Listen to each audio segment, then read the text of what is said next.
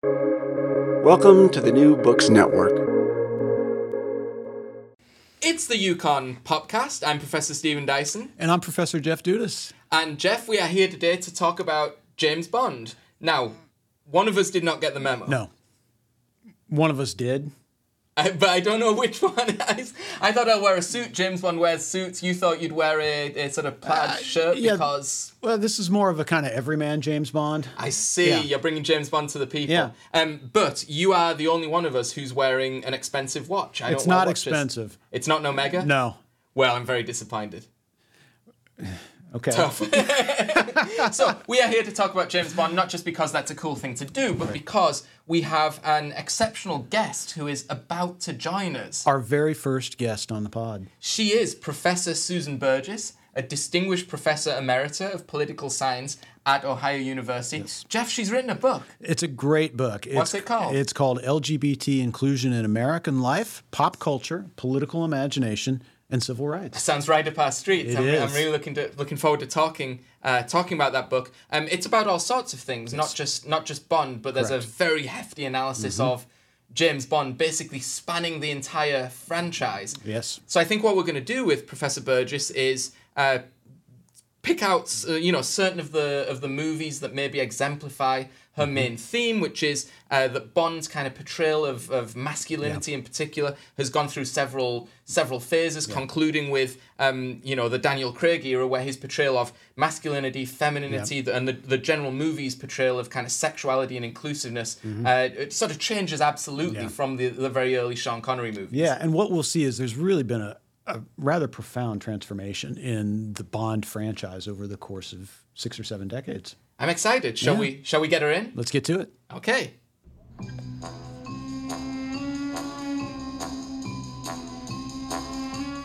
So, welcome to the UConn PopCast, Professor Susan Burgess. Ah, thanks for having me. It's great to be here.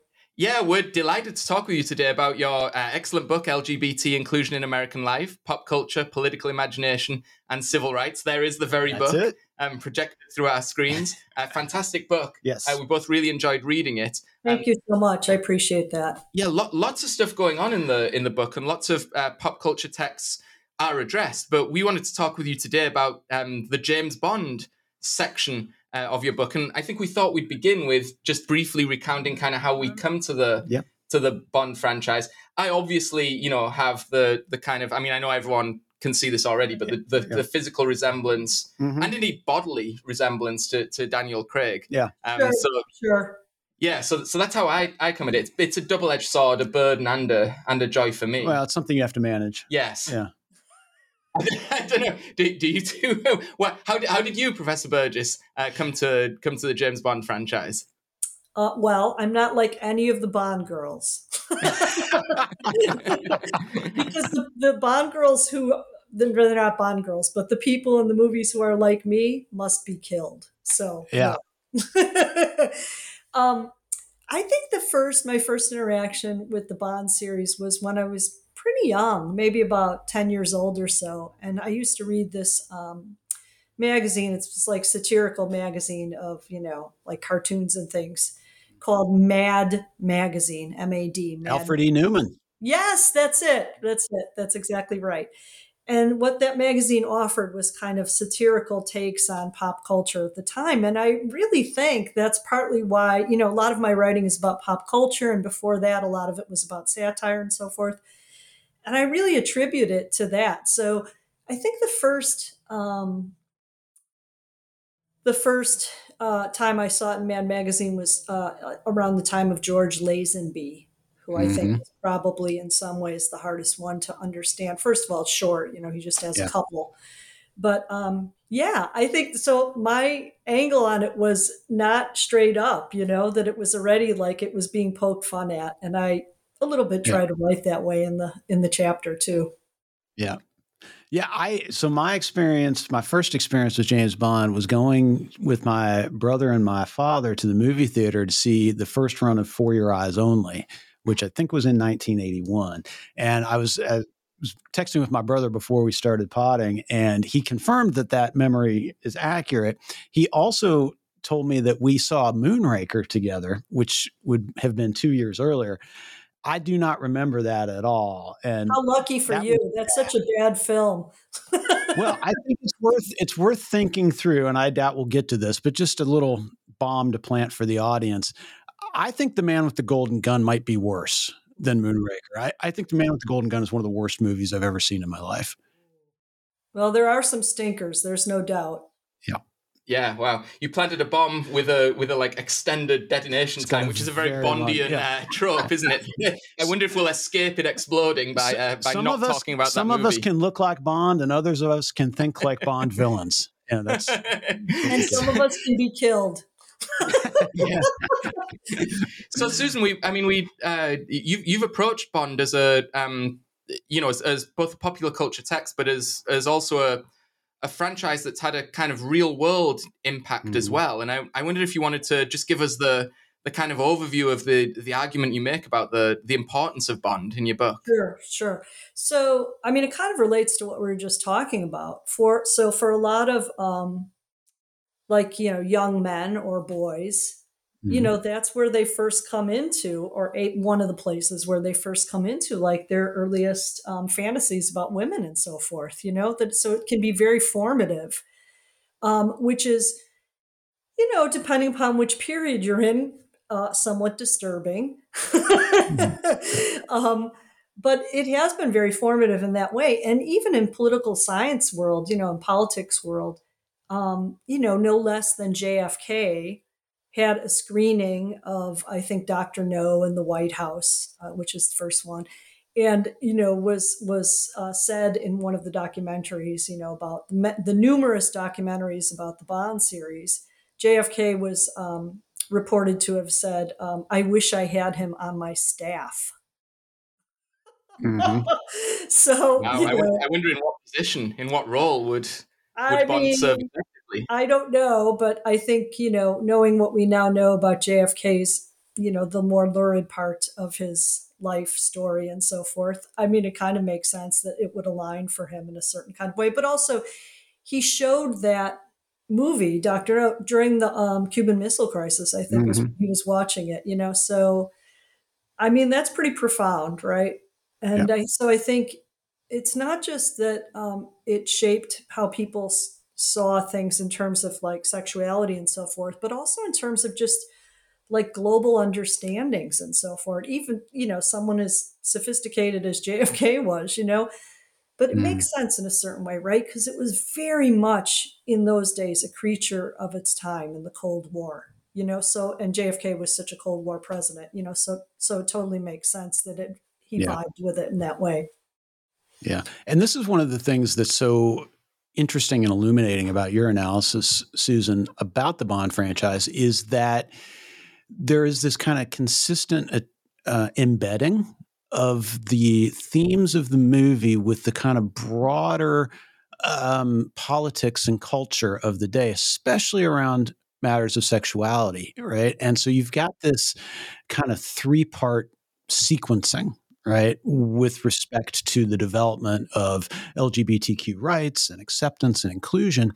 And I, I wonder if you could kind of walk us through a little bit about that three part sequence and how, as we'll talk about extensively today, how the different eras of the Bond franchise mirror and uh, and and maybe shape some of those moments. Yeah, it's kind of constitutive, right? Mm-hmm. Both ways. Yeah.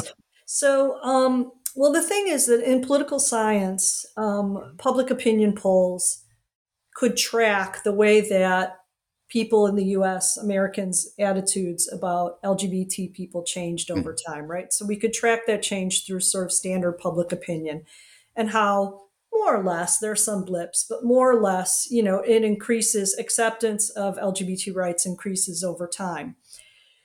Um, and in particular, I'm interested in three uh, different sets of rights, which I call, um, you know, the pillars of the pillars of um, civil rights for LGBT people, namely, um, you know, being able to have sex in private, consensual adult sex in private without fear of state retribution, um, inclusion in the armed forces, and um, same sex marriage, you know, marriage equality.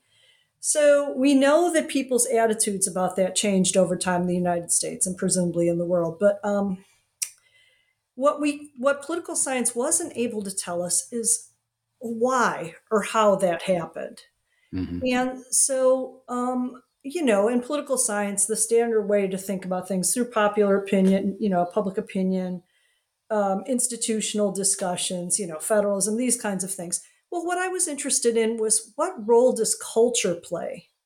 Yeah. You know, in shifting the way that people think about things, and particularly people in the mainstream, you know. So mm-hmm. I wasn't so much interested in like, you know, when did Will and Grace come on or when did Ellen come out and those kinds of things. What I was more interested in is how did pop culture shift people's ideas about, say, in the Bond film series, sex and gender? And how did that affect the way ultimately that, um, or how did it open up some room for uh, military inclusion? You know, how did it change the ways? Because, you know, as we know, sex and gender norms are very intimately tied to um, sexuality. Okay. Mm-hmm. So what I found was, so as we know, there's um, quite a few Bond films. I think 26. Yep. I watched them all, sometimes numerous times. Oh yes, I mean, you know, it was fun, but also uh, it gets tedious sometimes, but it was fun. And what I was looking at was what happens in those films over time. How does James Bond change over time? Uh, you know, he's like a incorrigible misogynist all the way through, but like the way that he is a misogynist changes over time. And in particular, the way that the uh, films present male masculinity um, yep changes over time. And that, of course, relates then because they're binary, that relates to female femininity as well. So that's what I was interested in. And I, I have three stages that I sort of, you know, um, place the films in. The first is um, I call traditional. The second I call transitional. And the third I call concluding. So the first or traditional period contains like the, um, you know, the Connery films and uh, more and some Lazenby uh, films. And what happens in those films is you get a very traditional um, representation of male masculinity. So pretty much no holds barred. Bond does what mm-hmm. he wants with women. You know, he pinches them, he slaps them, he tickles them, he demeans them, he you know has sex with them any, anybody wants, and then sometimes even kills those people. you know, it just mm-hmm. it's it's there are no limits on uh, what his um, you know aggression is about both sexually and just generally and his violence too you know? Um, so on the flip side then women of course in those films those early films which um, constitute a good chunk of the film series you know almost two-thirds um, that um, those female femininity in those films very passive you know yeah. women are just there to you know be toyed with and so forth and or if they step out of line, possibly be killed. Okay, so that's the traditional thing. And in, and in the traditional thing, yeah, there's not even like a lot of attention paid to homosexuality, as they would have called it then. You know, it, to the extent it even comes up, it's kind of laughable. Like, ha ha ha, James Bond is a homosexual. Are you kidding me? Come on, he's the last person in the world who would be like that.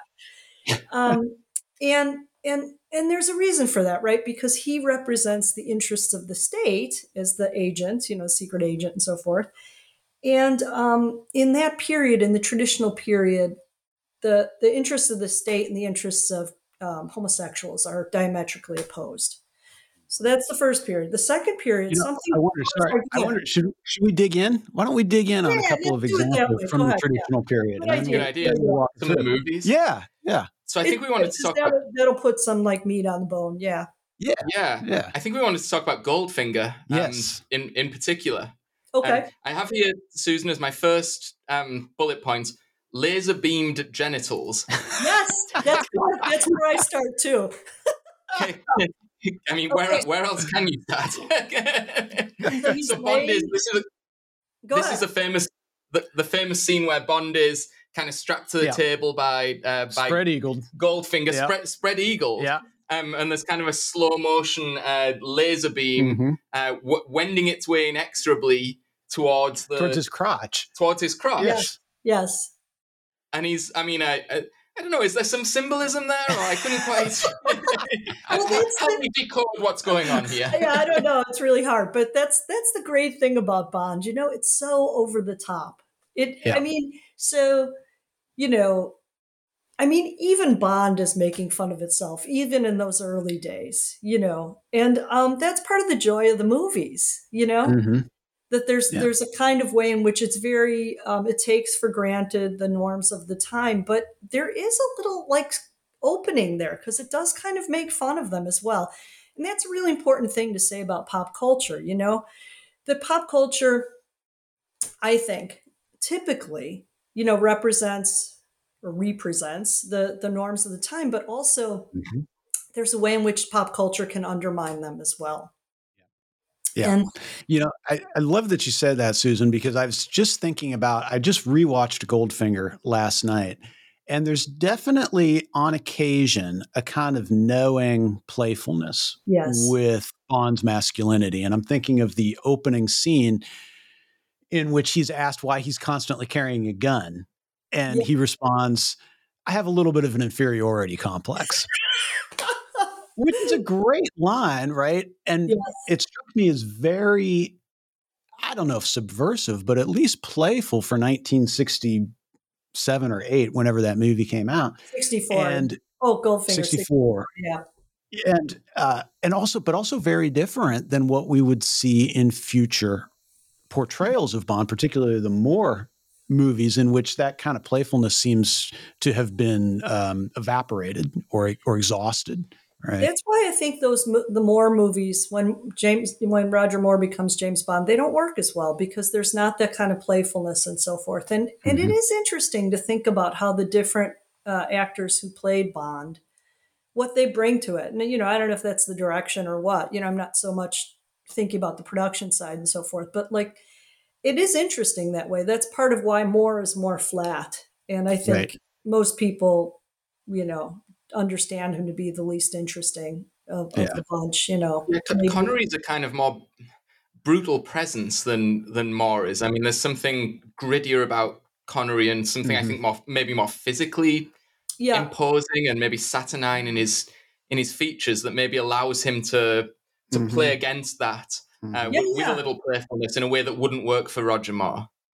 I think that's right. He's big and he's very hairy, and you know, he's just he cuts a different kind of um, space in the films. Whereas Roger Moore, I wouldn't say he's effeminate or anything like that, but I just think he he he's not the sort of stereotypical male, masculine, dark, you know, sort of hairy Yeah. guy that you might expect to see. And, and Right. of course, being British, I would pick up on a on a class difference immediately. yeah The Roger Ah, Moore seems right. like a, a, a person from a higher social class than Sean Connery, which which would carry pejorative connotations sometimes of you know effeteness versus versus Right. toughness. Yeah. So I was just going to ask. So, do Yeah. we think that that's part of what's going on here in the portrayal of Moore? Is that w- there's a kind of safety in Connery being able to be playful with his masculinity that would come across as uh, as threatening were it to be seen in Roger Moore's portrayal, right?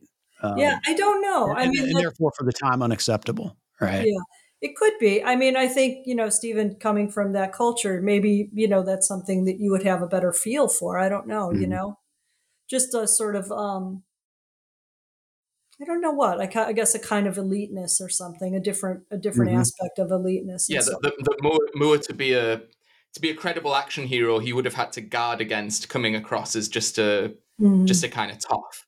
Um, you know, which, which would made it made it harder for him to make those kind of, um, as we say, playful allusions to anything other than a, a very virile mainstream uh, masculinity. I, al- I also have down here. Well, and I, I I wonder if I could ask you, Susan, what what should we make of of the character Pussy Galore? Oh, I love Pussy Galore. First of all, that's part of what makes this film um, really good. And it was um, somewhat critically acclaimed. It was definitely really popular and it was somewhat critically acclaimed as far as Bond movies go. You know, people are very snooty about Bond movies, but they're, I, you know, they're good. Some of them are very good. So part of what makes it good is that Pussy Galore. First of all, let us just pause on the name.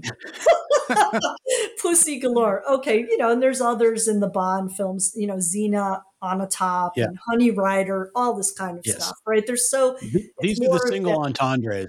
Yeah. Yes. yeah, good one. I mean, that's That that's part of that Watch the, the Go- Goldeneye is the Uh-huh. uh, the Onatopp. I just rewatched that because I knew we were going to talk about that. That is a bonkers character. Yeah. Is it a method of killing people? Is squeezing them between it, and this was it between her, her thighs. But this was like the late nineties or something, wasn't it? I mean, like absolutely insane. Uh-huh. Who came up with that? Yeah, no, I know. Get to Brosnan and, and Goldeneye. I didn't mean to derail us. We were on we were on Pussy Galore. You were suggesting there might be a hint of um, symbolism in the name. Yeah. perhaps, perhaps. so Pussy Galore, I mean, you know, she's really an interesting character. First of all, because Honor Blackman is a really good actress, um, but also she presents Pussy presents as um, female feminine, but she hints at lesbianism. You Mhm. know, and her boss, um, Goldfinger, who is the enemy in this movie, wants to wants her to woo Bond, and she is no, she is not having that, right? And um, Bond also, you know, he flirts with her incessantly and so forth. And she says pretty early on to him, um, you know, your charms are wasted on me. Yeah, So, I'm you know, immune.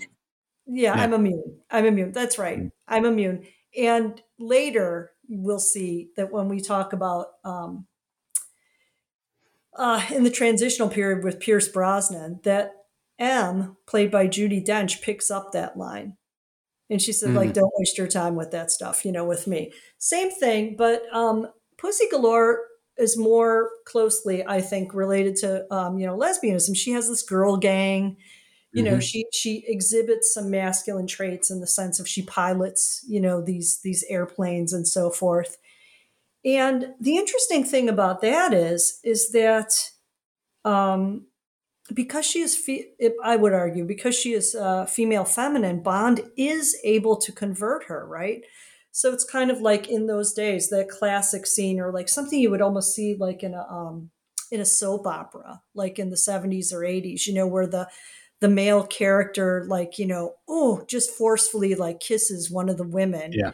and they're resisting at first but then of course they like fold into his you know charming masculinity and stuff and you know have satisfying sex or whatever so it's very traditional in the sense of like it you know it's not too far a stretch to say that it's positioning forceful sex um, you know, maybe even like, you know, what we would now think of as rape or something like that as, um, you know, something that women really want if they just, you know, Mhm. like settle back and relax. In this case, literally in the hay, you know, in Yeah. the barn, you know Yeah. what I mean?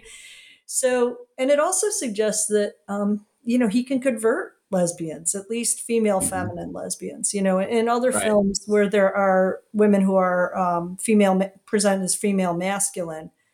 Um, you know Like those Ros- Rosa Klebb, right? Yes, exactly. Number 3 She gets, you know, she dead meat, man. She gets killed, you know, because that Mhm. that kind of thing cannot survive in Bond's universe.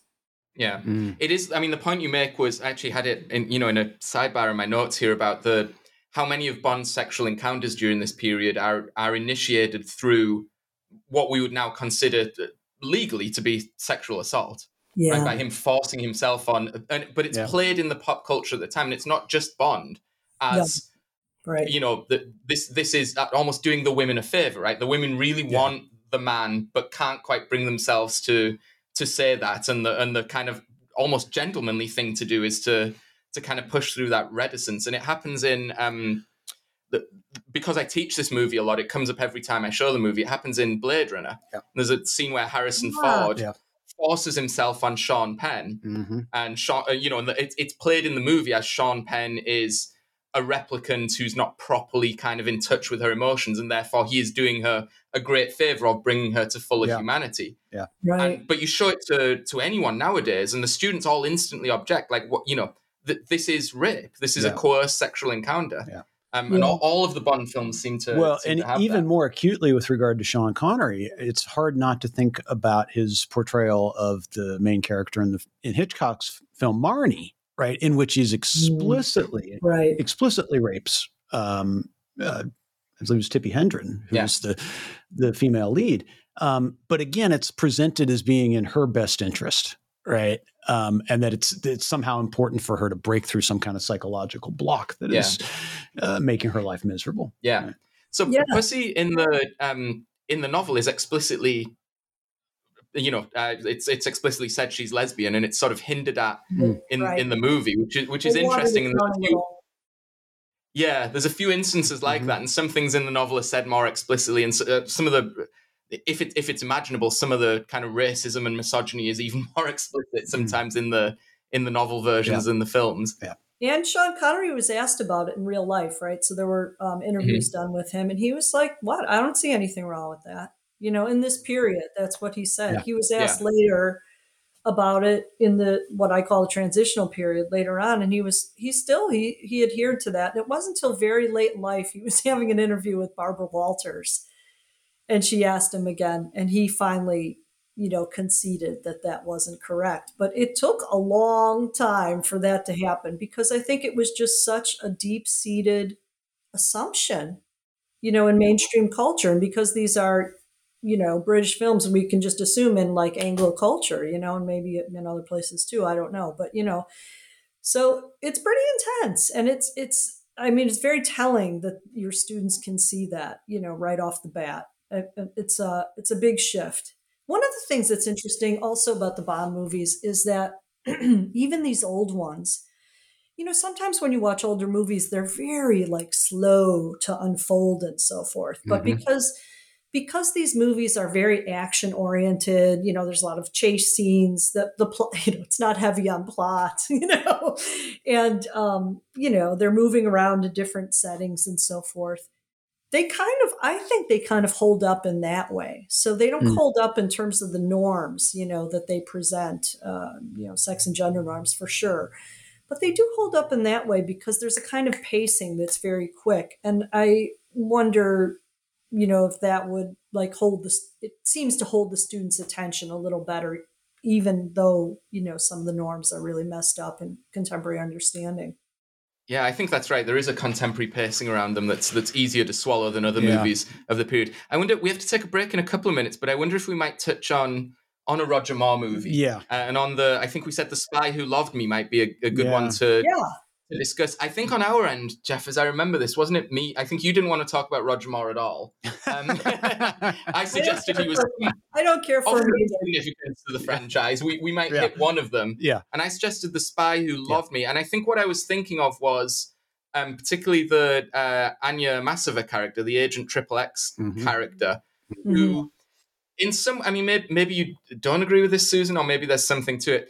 In some ways, prefigures what would become a a, a development in the Bond movies of Bond's antagonist or the, or the Bond girl, you know, the, the kind of antagonist slash later love interest, being increasingly portrayed as um, uh, somewhat professionally equal to him. Right. Yes. And, and and having having her own set of skills and and motivations and and I wonder if you think Agent Triple X kind of falls into that and if if I've kind of hit on something there. I do. I really do. So, so you know, as often happens in categories of analysis, they're not completely airtight, right? Like there are some shifts that you can see, like we could say a foreshadowing that's going to happen uh, with regularity in future movies. You know, so I do agree with that.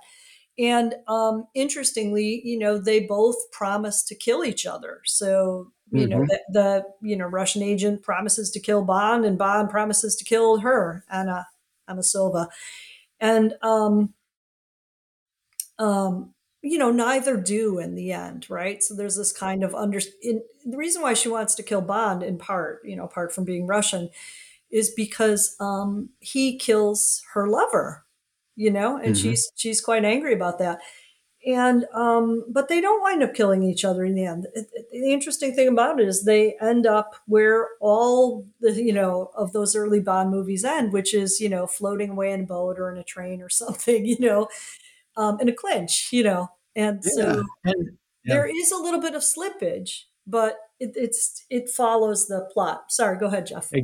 No, exactly. That's exactly it. the The third act uh, she just disappears entirely, right? She becomes the stereotypical traditional damsel in distress at that point. Yeah. And suddenly all of the the promise of the first two acts with regard to a you know a portrayal of some kind of equity, right, with intellectual and and sort of as you say professional mm. capacity, it all just dissolves into the standard trope, right? Yeah. Um, so any hint that was there, it's very of- well. The last third, by the way, is so male. I don't think there's a, there are hundreds and hundreds of characters in the third act, and I don't think there's a single female on doesn't, screen. Doesn't pass the Bechdel test. no. Um, so I, I, think we should uh, just take a, a, quick break here, and, and that kind of concludes the the traditional period, and we'll see uh, do things change in the in the next period, the the, the transitional period. Yes. Sounds good.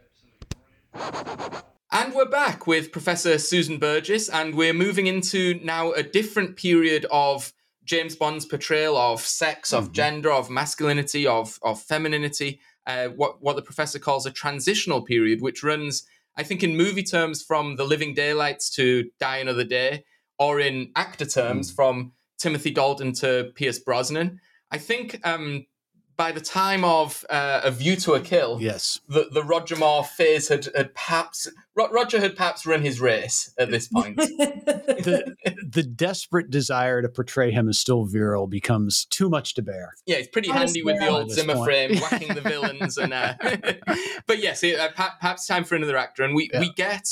I think a very good and a yeah. very interesting actor in Timothy Dalton, uh, yeah. who who I think brings something different to the role. I wonder, Susan, if you agree with that. Yeah, I do agree.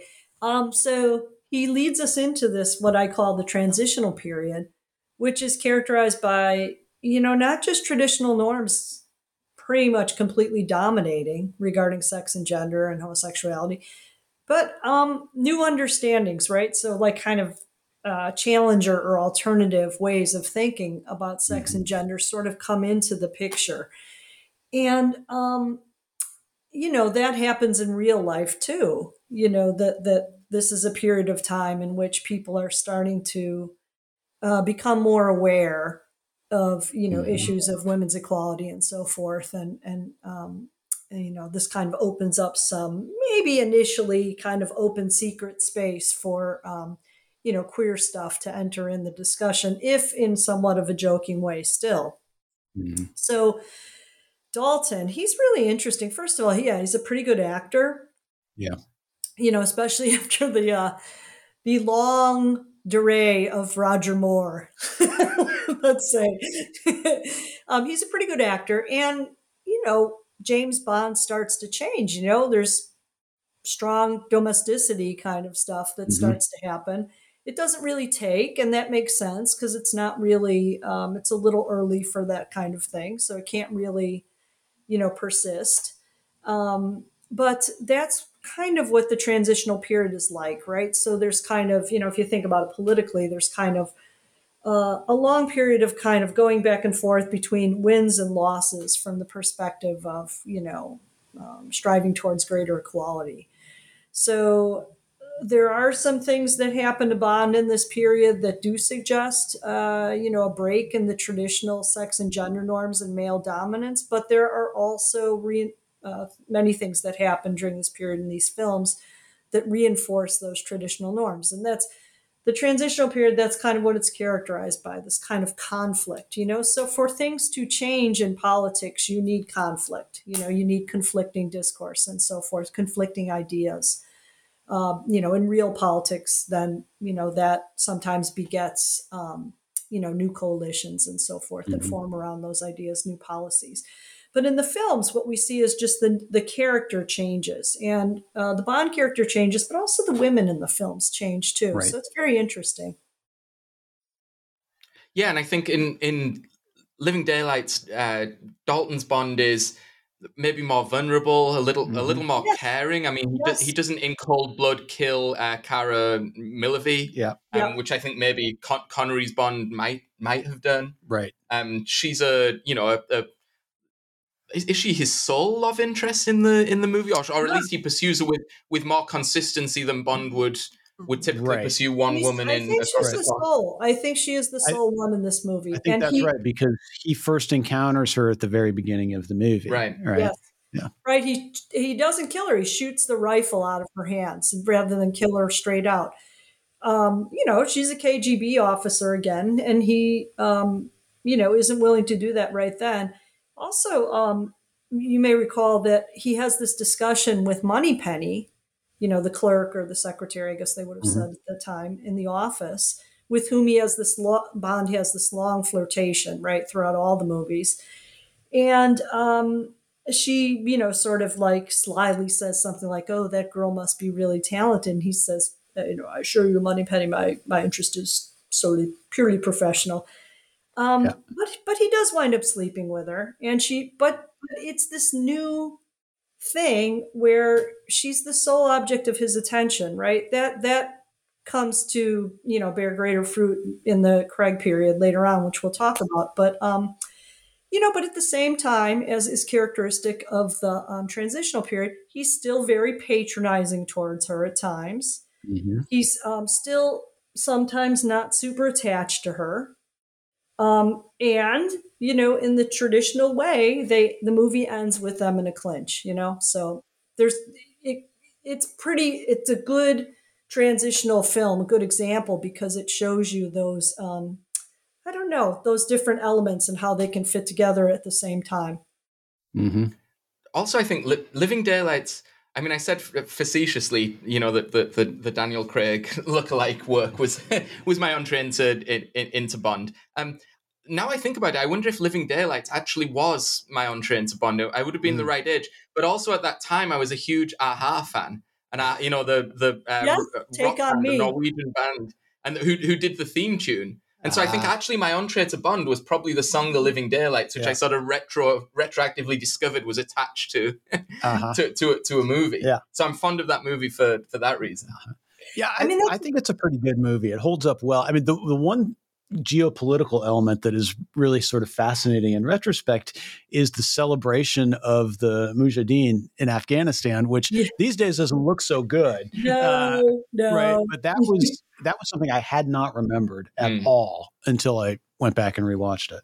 Yeah. Yeah. right. That's interesting. The a-ha thing is interesting too because that happens, you know, especially with the songs, you know, the opening songs and so Mhm. forth. But there's all this intermingling of other kinds of pop culture too, and just you know, not necessarily even pop culture, but just cultural elements. You know, that's part of um, Bond's the Bond films being on brand is they have to really be on the cutting edge of that kind of stuff, or at Mhm. least you know the cutting edge as you know 35 plus year old males imagine it. You know, Right. Right, and and Yeah. pa- part of that intertextuality, certainly in the traditional period, was the the the presentation of some or all of the Bond girls in Playboy or in you know yeah, other right. kind of racy photo Mhm. shoots as part of the the Yeah. kind of publicity cycle. But I mean, it's really interesting to think about the Bond theme songs because sometimes there's a disjuncture. I, I agree, Susan, that there is this self conscious attempt by the directors, the producers, um, to keep it current.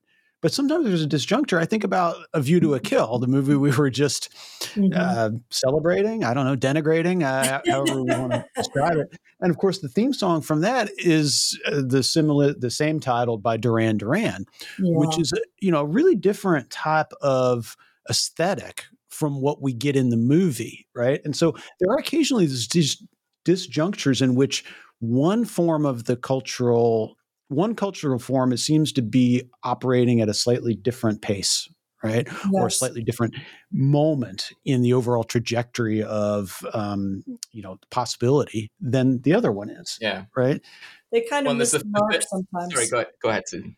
No, it's okay. They kind of miss the mark sometimes, and and some th- Mhm. this doesn't this isn't a total explanation, but sometimes I think part of it has to do with there's a there are uh, between some of the movies there are longer gaps between the last movie and the current one, you know, and I think sometimes that's just harder for the um, franchise to manage.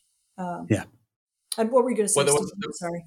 There was the famous time in the Daniel Craig era where they they thought they might have Radiohead do the the th- the song for Spectre, and they came up with it, and it was you know the, impenetrable, the, usual bleeps yeah. and noises, and they were like, I know, maybe we get some someone else to have a crack at this, maybe, and perhaps perhaps not. Where's Adele?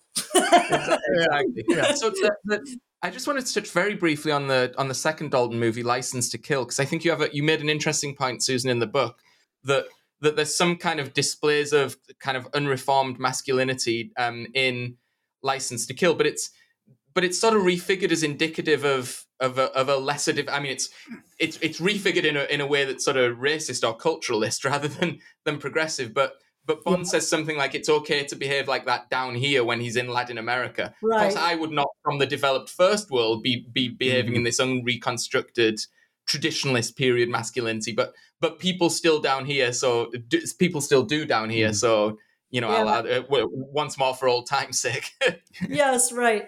And I mean that is interesting, right? So it's a kind of like um, opening then in a certain kind of way with the suggestion of you know the superiority of Anglo culture and all that, and also you know many other people have commented on this just the you know rampant colonialism that mm-hmm. runs you know throughout right. um, these movies you know it's just a and um, there we see, as you said, Stephen, you know, there we see the way that it manifests in sex and gender norms, just in a, um, you know, I mean, that's something that people still talk about in that way, sort of unreflectively, you know, the machismo, whatever, mm-hmm. you know. It's really interesting, you know, it's kind of a distancing from those, that kind of way of being, while at the same time still, you know, replicating that and replicating colonialism, you know. Yeah and it's it's maybe worth pointing out as well, right? Pardon that me? Ian Fleming. Mm-hmm. It's worth pointing out as well. Ian Fleming, the author, right? I mean, the, the Goldeneye is famously the, his kind of plantation estate that he had in Jamaica. Yeah. He was a pretty unreconstructed British imperialist. Yes, uh, yes. And a lot of what's going on in the Bond movies is this kind of a attempt, or in the Bond books, I should say, in the Bond books, is this attempt to you know make like one more foray, right? Uh, into British imperialism. Just th- this is what you're missing out on. These are the new dangers that the disruption of the British Empire brings about on the world stage. Well, totally. It's very wistful in a certain kind of way. You know, and part of that wistfulness has to do with, and probably part of what, you know, attracts certain audiences to it is the wistfulness about this older form of male masculinity when you know men were able to you know do as they please and so forth you know without even having to you know think about it or apologize or something you know yeah so and i think yeah. that that's also the case for you know the empire and so forth yeah, yeah. for sure yeah so pierce brosnan uh, appears in goldeneye um, and there, there are some big changes yes now yeah. Uh, would, would you would you agree? I totally would agree. And um, I like Pierce Brosnan's Bond. You know, I, I, think he does a good job with it. He um, he also, in a certain way, going back to what we are talking about about Roger Moore before, he also, in a certain way, you know, he's not as um, traditionally masculine as mm-hmm. Uh, Sean Connery's Bond. You know, he doesn't have those physical features and so forth. But somehow he's not as um, I don't know what, you know, sort of borderline effete or something in the way that Moore is. You know, he he fits it better. It's I think part of it is it's this kind of cheekiness. The cheekiness is back again. Yeah. You know. And, yeah, and there, there is in, in in British terms. I mean, I wonder. I, I haven't thought this through enough to you know to have it as a well developed point. But of course, Connery's Scottish. Play, yes, playing an Englishman. Right. Yes, uh, and Pierce Brosnan is Irish, yeah. playing playing an Englishman, and Ro- Roger Moore is upper class yeah. English. I, I was just going to ask you about yeah. that. Do you think there's something happening there? Yeah. Yeah, I think there's a there's a there's an an, an outsider mm-hmm. in Connery and, and Brosnan. Kind of distance. Yeah, yeah. Mm-hmm. That, that that is that is impossible for them to completely hide, mm-hmm. and that mm-hmm. would always make them somewhat of an outsider to to, to real kind of mm-hmm. hardcore inner English mm-hmm. um, culture, and, and that that outsiderness could come from from social class for other uh, right. for, for, for, other English people, or it could come from not being part of the core metropole in yeah. the, in the last remnant yeah. of of the of the the kind of imperial um, configuration. Yeah. And of course, you know, Daniel Craig, I think is. Um, I actually don't know his personal background. He's definitely English, Yeah. and I, I think is is quite sort of well to do. Yeah. Um, but and and I, and I don't mean to kind of kind of jump ahead to Daniel Craig, but but he is established also as something of an outsider to to wealth and privilege. And I think for, there's the famous scene Yeah. with Vesper Lynd where they kind of Mhm. psychoanalyze each other sort of instant in, instantaneously. And she she just makes this point very directly, right? That you clearly uh, went to w- was moved in elite circles and went to elite schools, Yes. and you have that very expensive suit, so you clearly know how to Mhm. dress, but you wear it with such disdain that Yeah. you know. Uh, you, you Yeah. obviously are not, you know, really comfortable with that identity. So I wonder if something of that is And- going on with Brosnan. Well, and in in Skyfall, we learned that the ancestral home is in Scotland. Yeah, yeah, exactly. So That's exactly. right. That's true. So, uh, he- uh, strong women Which he in disdains. We'll get to Skyfall, but Which he which disdains, that's right. Yeah, Yeah. Anyway, yeah, and, and blows up. Yeah. Yeah, so, uh, exactly. uh, strong says- women. I mean, he does. I never really liked it, which is a commentary on you know the traditional as well. You know, I never really Yeah. liked that place. You know. Yeah. The- anyway, Buck Goldeneye though. So this is 1995, and and this is one of the films where there's the biggest gap between the previous film and this film. So there's 6 Mhm. year period, and that doesn't happen again until the very last film because of the pandemic and so forth. Um, and it's also the first film, um, you know, after the dissolution of the Soviet Union. And so, you know, that puts into context some of the comments that um, James's new boss, still M, but Judi Dench now, who's a woman, um, in which she challenges his sexist behavior, right? So both um, M and Moneypenny are, you know, challenging in the transitional way. Like it's not a complete challenge, but it's, uh, you know, it's there and it's becoming more pronounced than what we had seen earlier. Um, and indeed, um, you know, in MI6, um, there was a woman head at that time. So it was kind of art imitates life going on. Stella Rimington. Yeah, right. And um, you know, in I guess what happens is that um Moneypenny and Bond is flirting with Moneypenny again, as he always does in the outer office. And you know, she says basically like, "Hey, you better watch that. Like, this is a dangerous thing." And and she, I believe, she uses the term sexual harassment. You know, which is a kind of new term for that time um, which um, in the United States context anyway came to prominence during the um, hearings for you know uh, now Chief or, excuse me Supreme Court Justice Clarence Thomas. only in his dreams, Susan. Yeah, right. and um, yeah, I think that ship sailed for him, boy. And um, you know, so um, it's interesting to have that as part of the Bond film, right? So that Money Moneypenny introduces the possibility of just the concept of sexual harassment and the possibility that that you know that's what Bond's about in some way. So it's a it's kind of indictment of him in a certain kind of way. And right after that is the famous scene where um, you know Bond goes into M's office, Judi Dench, and she basically you know takes him to task for his sexist behavior and they don't like each other. You know they start out not liking each other at all. And and she says you know you don't like me. You think i'm a bean counter. And you know she says that's okay because i think you're you know a misogynist sexist dinosaur a relic of the cold Mhm. war. So you know it is very transitional in that way. She's very aggressive. She's willing to take him on. And um and he doesn't like it. You know he's not used to it and he doesn't like it. He's sort of put off by it. Um again like i said earlier she she has this line that's much like pussy galore's line you know your your charms are wasted on me. And it's sort of an interesting line in that context because she is a little bit older than him and so forth. So you know it's not necessarily that that's going on but nonetheless she takes him to task. And um but she also says in the same scene you know if you think i don't have the balls to send a man out to die you're wrong Yeah. so she asserts her aggressiveness, you know, contrary to the female feminine brand and so forth.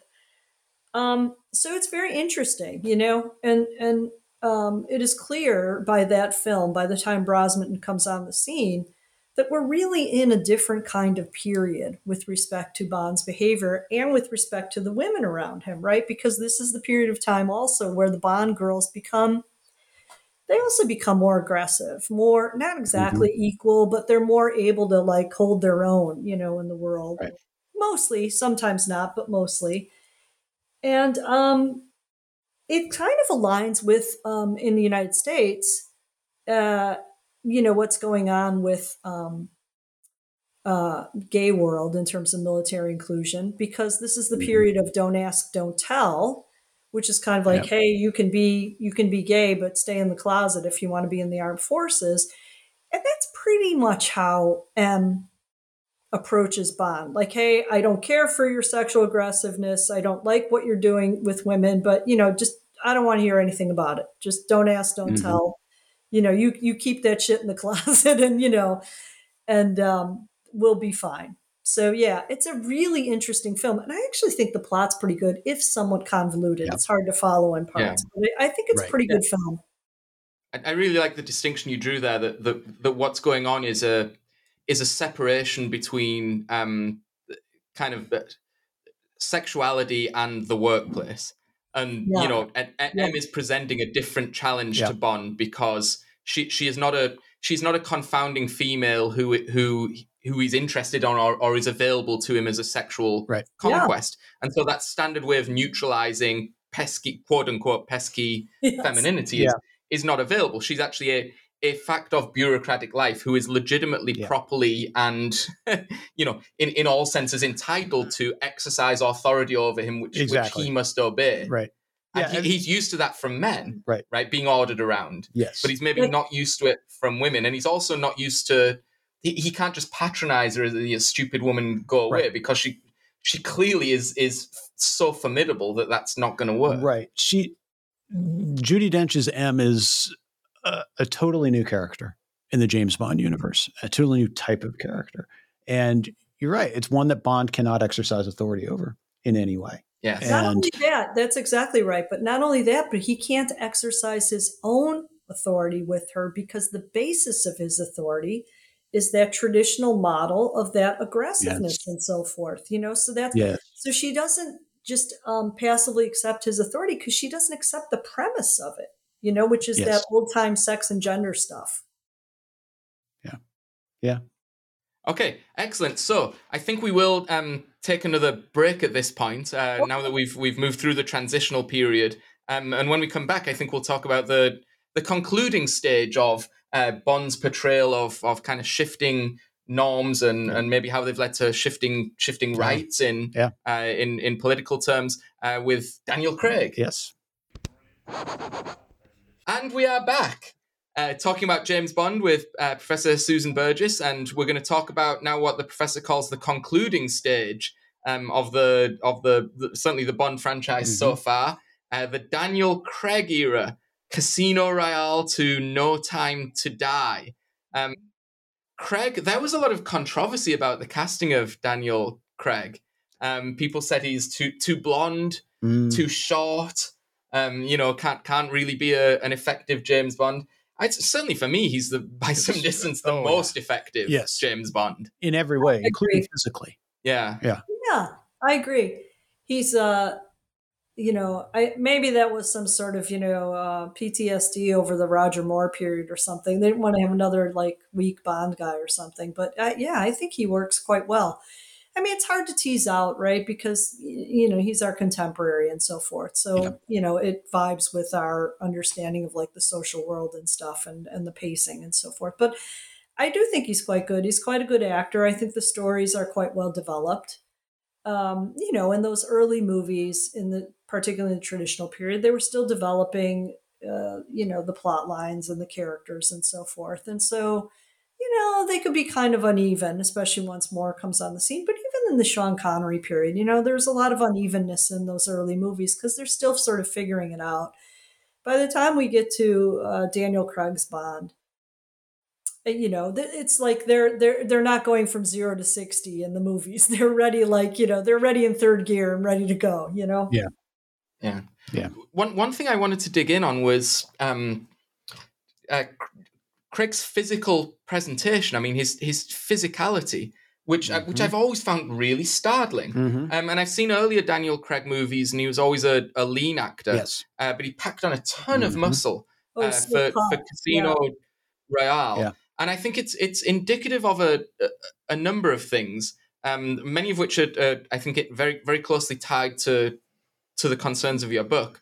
Um, one thing I think is just ch- change in male beauty standards or, Yeah. or change in Yeah. the way that male bodies are presented on screen. And in, in one sense, it's it's sort of a progressive change, I, I, I suppose, in that there is now a, a, a camera gaze on the male body Yeah. that Yes. was previously, you know, reserved purely for feminine bodies. O- only females could carry the erotic weight of the uh, of the camera. Mm. Uh, where, whereas Craig's body is often portrayed in a sort of uh, leering way or, or a way that you're Yeah. supposed to view it as, as beautiful. I suppose the, the flip side of that is is how it always was when female bodies were portrayed in that way, Yes. which is that, that that beauty standard is an entirely unrealistic and unattainable one that that young men w- would be ill advised unless they're genetically and in other Right. ways assisted Yeah. uh, you know, uh, uh, to to sort of pursue. Yeah. Yeah, I think those are that's really interesting. I, the one caveat I would say is in terms of American popular culture anyway, it would have been the Sylvester Stallone movies of the 1980s. Oh yeah, Rambo and all that. that are the Rambos, the Rockies, in which absolutely the camera is gazing upon Yes. the, the male, the idealized male physical form. Yeah. But there's a kind of unknowing homoeroticism, it seems to Oh, me, in those totally. movies that's very different, as we'll talk about in the Craig movies. But Yeah, yeah, I mean, on the physicality of Craig, what do you what do you make of that, Susan? I yeah, I think you guys are both making very good points because if you think about the early movies, especially you know they have Craig in those beach scenes, you know where he's Yeah. like sort of doesn't have a top on, he's just kind of you know walking or wading through the water or something, and you know we're all looking at his like incredibly cut you know muscling and Mhm. chest and so forth, and those that role would have been you know Ursula Andress or something in earlier Mhm. times, you know in the white suit or something like Yeah. sort of on the beach or you know even in the transitional period Halle Berry you know in the orange In fact, Susan, isn't that scene itself in Casino Royale a throwback and subversion to the exact same scene in Doctor No with Yeah. Ursula Andress? Yeah. yeah i do and, think and it's it's actually framed in you know the cinematography or the or the, or the composition is there's um the one of the Bond girls kind of riding on screen Yeah. on, on top of a horse in a bikini, Mhm. and you're led to believe this i- this is the physical object Mhm. of uh, desire that we're being Mhm. presented with, and then immediately you cut to so Daniel Craig Right. who who blows her out of the water to Yeah. mix metaphor because Craig is coming out Yeah. of the water, but his is the body to whom Yeah. to whom Yeah. your, your your sort of gaze is is sort of irretrievably drawn Right. at that yeah point. no i think that is right and and so it is interesting you know so there's a couple different things one is the sort of fashion standards change and all that you know metrosexuality and all that kind of thing um but also yeah i mean there's a kind of um, homoeroticism to it that is um, intentional and Yeah. permitted you know it gives men and women I guess, looking at him, but also men permission to gaze at him in that way and to, um, you know, have that kind of potentially, you know, it doesn't have to be um, full on homosexuality, but just that sort of ho- homoerotic desire. And, you know, the, the thing about Bond has always been that, you know, um, you know, women want to sleep with him, men want to be him. So Mhm. then that means that, you know, how we understand what men's desires are have changed now, you know, and Yeah. Bond, Bond, in the new Bond, Daniel Craig Bond embodies that. Yeah.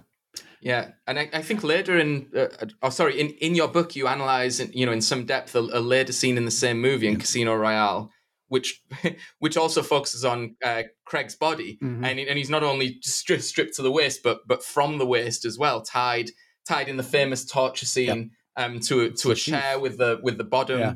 Uh, uh, cut Yep. out Yep. Uh, and and being sort of tortured. Yep. I'm kind of waving a rope around it, sort of metaphorically in my Yeah. in my hand here uh, by Le Chiffre. I mean, what what what what should we make of that of that I scene? mean, first of all, he's in a dungeon, right? So it's pretty S and. M You know, the the Mhm. setting is quite S and M, and um, you know, he it's no longer laughable. You know that he Right. would be in such a situation, but he is cheeky about it, and you know he's just turns the tables on that guy, Le Chiffre.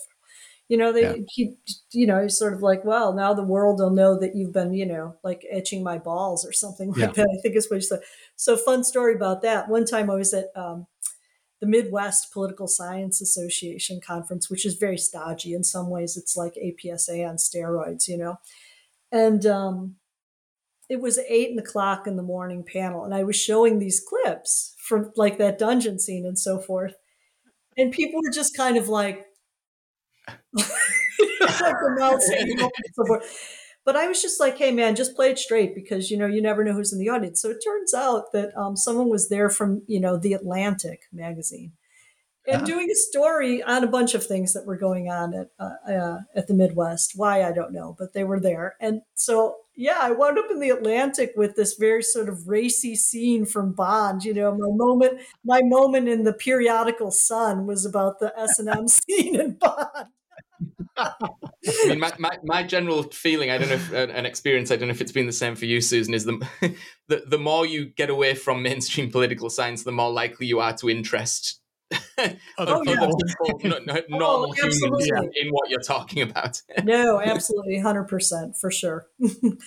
um, but yeah, that is interesting. And then there's another scene um, in subsequent movie where they're kind of like back and forthing with um, knives. It's very phallic. You know, there's like shadows in the background and so forth. And so there's a lot throughout the entire um, D- Daniel Craig period. There's a lot of homoeroticism. And of course, you know, it also, um, you know, he is taunted by Silva in a later movie. Yeah. Um, where in Skyfall. You know, like very in Skyfall, that's right, where he's touching his face, like kind of caressing him mm-hmm. and so mm-hmm. forth, and kind of taunting him, like in a sort of way that suggests, um, you know, pretty pretty directly homosexuality, and he is not taken aback by it at all, right? So his response mm-hmm. is, you know, what makes you think I haven't had that? You know, so he's mm-hmm. willing to embrace it in a way. Um, and he did talk about that, you know, in the popular press, like, you know, why not? You know, the, like this is what Bond would be like, or why not even, you know, maybe the next, maybe James Bond will be, you know, uh, right, you know, queer or something like that. Hmm. Yeah, and, and but I mean that's very interesting, and that is the the central and, and maybe one of the only kind of overt references to the possibility of Bond not being completely straight is the mm-hmm. is the interaction with Silva, and it's it, it's ambiguous in both term in both cases we've talked about the the Le Chiffre torture scene and the and the scene with Silva.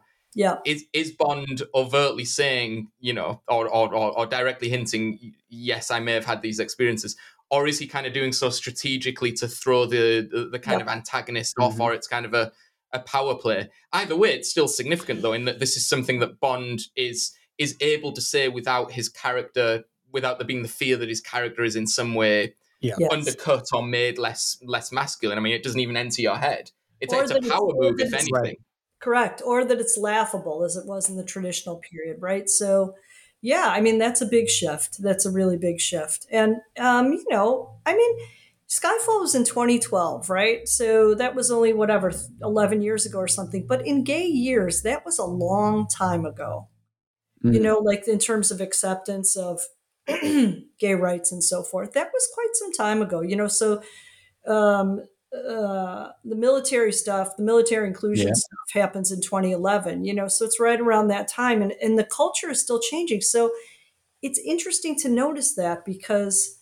Um, you know, Bond isn't just following. You know, Bond is leading sometimes, mm-hmm. and and that mm-hmm. is a very interesting thing to notice for um, a series of films that people sometimes, you know, write off as just very traditional, uninteresting, you know, nothing much going on there. There's a lot going on in these films. Yeah. Yeah. You know, I I'm wondering, Stephen and I talked about this a little bit a few days ago, and was trying to make sense of why it is that the Craig era feels so much more interesting and compulsively watchable and meaningful than the earlier eras. And I think Susan, you're probably right. Part of it is is that it's contemporary and we're in the moment, and they make a little more sense. But I wonder also if there is not a kind of freeing of the character and yes. the ability to explore the nuances of a character in a way that's realistic, freeing of those kinds of the constraints of all this, you know, cloistered masculinity that has been you know, shaping the character's portrayal for decades before we really get to to the Craig era. I think that's exactly right. You know, and um, it is really interesting to notice that.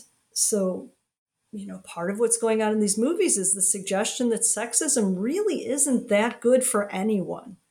You yeah. know, because there is that freeing up, and he's able to be more vulnerable you know he's less flat of a character too so that's partly yeah, why yeah. these movies are more watchable you know he when you know so um, he becomes more attached to m. They have friction you know he calls her bitch and all that and his um, you know test and all that but um, you know uh, they become more close and he has a kind of vulnerability um, you know he's less sexist he's not super homophobic anymore.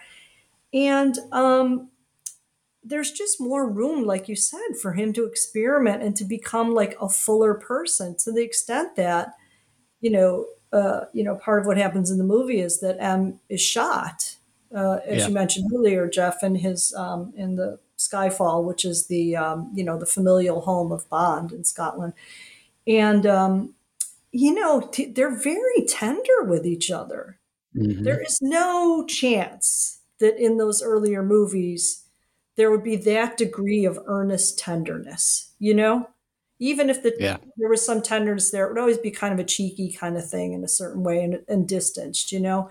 This is very direct tenderness on both the part of M um, and Bond too, as as she's dying there, and um, you know that's an entirely new thing for him, and that's a theme that runs throughout this concluding period. That there's a kind of fullness of the character and a kind of experimentation outside of you know how we think of traditional male masculinity and that i argue opens up the possibility that defines the concluding period which is that um, you know queer people can be included now because they're not yeah. you know that that sort of flatness of character doesn't preclude them that sort of you know you're mm-hmm. either this or you're that so the binaries you know to put it in like intellectual or scholarly term mm-hmm. the binaries are breaking down and yeah. it's Bond that's doing that you know it's kind of amazing you know for mm, mainstream yeah. film in like the spy genre and so forth um so it's really it's quite something i think that's going on there and and you know what happens in the concluding period is that you know you do get full inclusion in the political realm like moving from the you know bond to the political and the reason why that's so important in you know U.S. politics is because um, you know people regard it as sort of the fulfillment of American ideals. You know, of mm. the the story in the United States is you know if if you weren't included at the founding, over time, eventually you know you will be included. You know, and so I think that's part of what makes people happy about these films too, because they they are sort of you know they have this under theme of inclusivity and gender equality, and you know Bond. Uh, M is like his mother in some ways. You know, she's mm-hmm. a very maternal figure, and he loves his mother. You know, they're, so mm-hmm. they're very satisfying in a certain kind of way that makes you you know maybe even love the bond character you know even more yeah, and, and, and, and, as he as he is presented as a a fuller and more inclusive and less sort of defensive and rigid character. Um, I, I, I, think you made an important point, which is which is these these bin, these binaries or, or these exclusionary ideas are not good for anyone. Even the person who you know mm-hmm. the the the straight white male who's you know the Bond, Bond himself was damaged by these binaries and exclusions, and it's only through them breaking down that Bond is allowed to reach a sort of place of reconciliation, as you say, with his mother, and mm-hmm. perhaps even in the final movie, reconciliation with the idea of of family or yeah. or of having sort of you know stable uh, ties um, with people that, yeah. that, that's not available to someone who's just performing um, yeah. uh, masculinity in the in the earlier there, periods. There's a maturation process to the mm-hmm. character as we go on, and it's notable, right, that that he reacts to the betrayal of Vesper Lynd in pretty stereotypical and traditional ways, mm-hmm. right? But what we learn is that in so doing, it's not a source of power. It makes him miserable, right? It sends him into deep depression, right? That takes a long time for him to come out of. And so there is this kind of uh, maturation process in which things that matter beyond him yeah. and people matter beyond him. And I think we're supposed to believe that's true about Bond in the earlier movies, in the sense of he's a, a, a nationalist spy figure, right? Yeah, Who's works for the defending in the name yeah. of queen and country. But it's not clear that that ever really is important to Bond in any of the earlier eras. He's a deeply selfish and narcissistic character. And the part of what's going on in the Craig movies is this journey through that, Mm. right? It seems Yeah. to me. Yeah, I mean, he can have a relationship with M that is not sexual at all. It's very emotional. You know, sometimes she saves him. You know, Yep. so he was about to get fired because of his declining skills, because of his age and other, you know, factors and so forth. So his, it, it is that he's more mature. It is that we can connect to him better, uh, you know, in many ways. Um, but also, you know, he can fail. You know, he, Yeah. he's he's failing. He's a failing soul. You know, he's getting older. That happens. And he's not happy about it. You know, and he's grumpy and he blames her and so forth at certain times, you know, but like, you know, these are things I mean, the Bond audience is aging also, right? So Mhm. these are things that we can relate to, you know, Yeah. like what what is that aging gonna look like? And it's as a consequence, it's it's a much darker set of movies, you know, and and much more um it's not just darker it's much more um like contemplative you know he's self-contemplative in, a, in a different Yeah, kind of way never never never sean connery you would have any of this kind of introspection you know that Right. that just that would never happen. So, what do you make of the the conclusion to the Craig era of, of No Time to Die? well i really love no time to die. And part of that is because it was the first film i think that i saw in the post quarantine you know slash pandemic period. And it was really fun to be in that kind of movie you know back in the theater watching with a bunch of other people. It was pretty full you know and all that. Um but i also like it because i think it's a it's an ending for the craig period that really makes sense and lives up to the growing complexity of the plot lines you know at this Mm. time so um you know basically what happens in the end is his own addiction to violence which is part and parcel of you know male masculinity in the old old school way you know or you know what people now call toxic masculinity. Mhm. um, you know that's what gets him in the end because the uh, villain lucifer they're still coming up with those names. They're a little you know wow on the nose. Um, so lucifer um, you know and he get in a fight in the end um, on this island and you know the the world's you know coming to an end if bond doesn't save it and so forth and um, lucifer is you know poisoned by this virus go figure you know by this virus that he's carrying around his dna and so forth and um, in the course of their altercation where bond gets shot and then they're fighting he um, you know gets the blood of lucifer into his um, open wound and that means that he's poisoned now too you know that he Mhm. or maybe he was all along but in any case Yeah. He can't he has domesticated in that last film. He has a, a you know a singular monogamous partner. He has a child you know who he has great affection for. He's like worrying about the kids you know um, stuffed animal while he's like running away to save the world you know that kind of thing.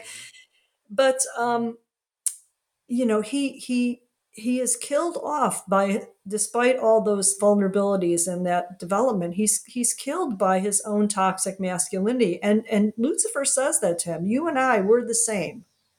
Mhm. you know we're the same person. It's very profound in a certain kind of way. And so bond can't go back to the world anymore as it is. Like the world in some ways can't contain james bond. Like he doesn't fit in anymore. That toxic masculinity doesn't have um, a place in dominant culture and so he has to you know stay there and die.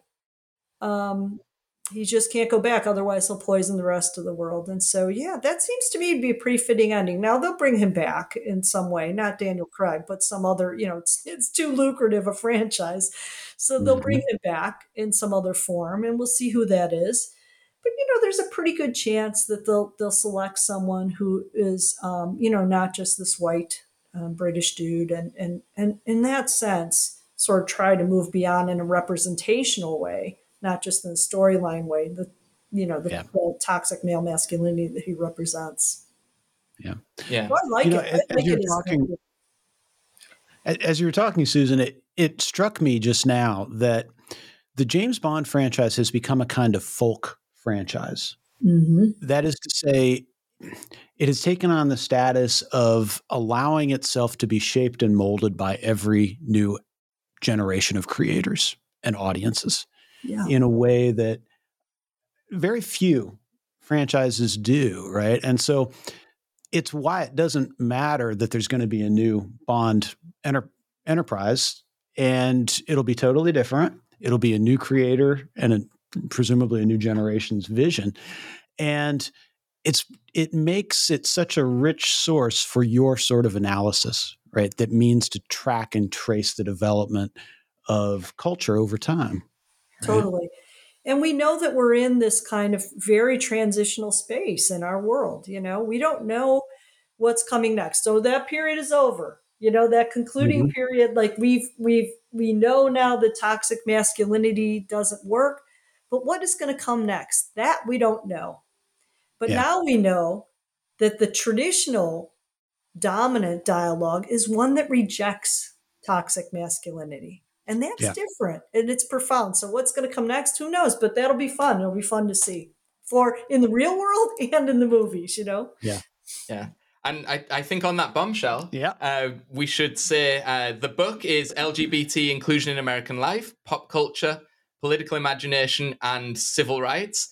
The author is Professor Susan Burgess, and it's it's been a pleasure, Susan. Thank you so much for your Thank time. you so much. It's been great. I've had so much fun. Thank you guys so much.